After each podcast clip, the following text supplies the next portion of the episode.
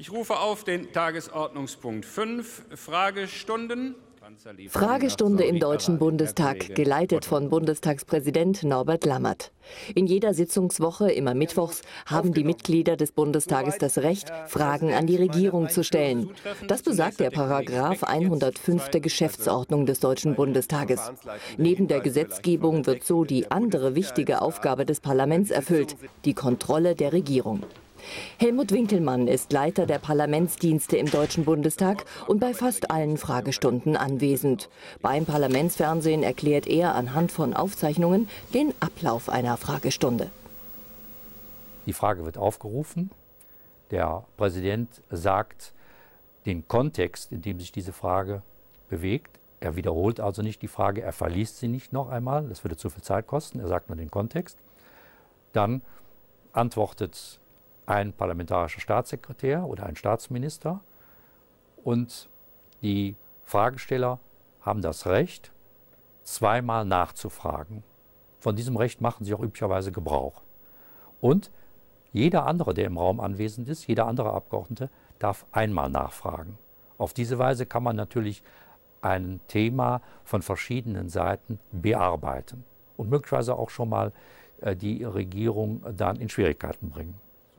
Die Fragen müssen bis zum Freitag vor der Sitzung beim Präsidenten eingereicht werden. Fragestunden gibt es seit nunmehr 60 Jahren.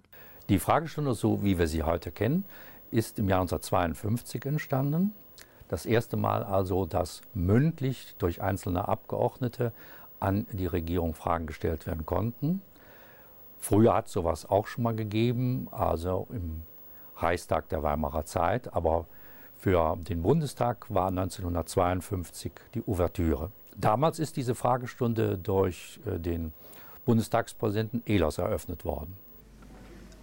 Ich rufe dann zunächst auf, meine Damen und Herren, den Punkt 1 der Tagesordnung, mündliche Anfragen gemäß 111 der Geschäftsordnung. Nach der Geschäftsordnung ist für die Behandlung dieser Anfrage die Dauer von einer Stunde vorgesehen. Wir werden die Behandlung nach einer Stunde abbrechen, selbst wenn die Anfragen noch nicht erledigt sind.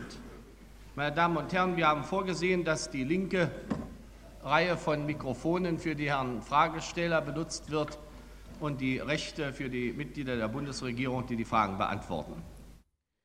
Die Beantwortung der gestellten Fragen fällt üblicherweise in die Zuständigkeit der parlamentarischen Staatssekretäre. Damit unterstützen sie die Bundesregierung im Kontakt zum Deutschen Bundestag. Dafür nehmen sie auf der Regierungsbank Platz, dort, wo sonst Kanzlerin und Minister sitzen. Wenn man mit der Beantwortung durch einen parlamentarischen Staatssekretär unzufrieden sein sollte, besteht natürlich die Möglichkeit zu beantragen, dass der Minister erscheinen soll. Dann wird darüber abgestimmt, manchmal sogar per Hammelsprung. Und wenn es eine Mehrheit gibt, dann muss der Minister erscheinen. Die Fragestunde ist nur eines der Instrumente, mit denen die Regierung kontrolliert wird. Ganz am Anfang gab es die großen und die kleinen Anfragen, die schon auf ältere Vorbilder zurückgegriffen haben. Dies sind Rechte, die von einer Fraktion oder 5 Prozent der Abgeordneten ausgeübt werden können. Man richtet schriftlich eine oft etwas umfangreichere Frage an die Bundesregierung, die dann in einem gewissen Zeitrahmen zu antworten hat. Große Anfragen werden von der Regierung innerhalb von drei Wochen beantwortet. Für die Beantwortung von kleinen Anfragen hat sie zwei Wochen Zeit. Zusätzlich darf jedes Mitglied des Bundestages pro Monat vier Fragen zur schriftlichen Beantwortung an die Bundesregierung stellen. Sie werden binnen einer Woche beantwortet. Ein weiteres wichtiges Instrument ist die sogenannte Regierungsbefragung. Sie stammt aus den späten 80er Jahren. Es gab aber schon Anläufe vorher. Nachdem morgens die Bundesregierung, das Bundeskabinett getagt hat, kommt ein Bundesminister in den Plenarsaal und berichtet während fünf Minuten über ein Thema aus der morgendlichen Sitzung.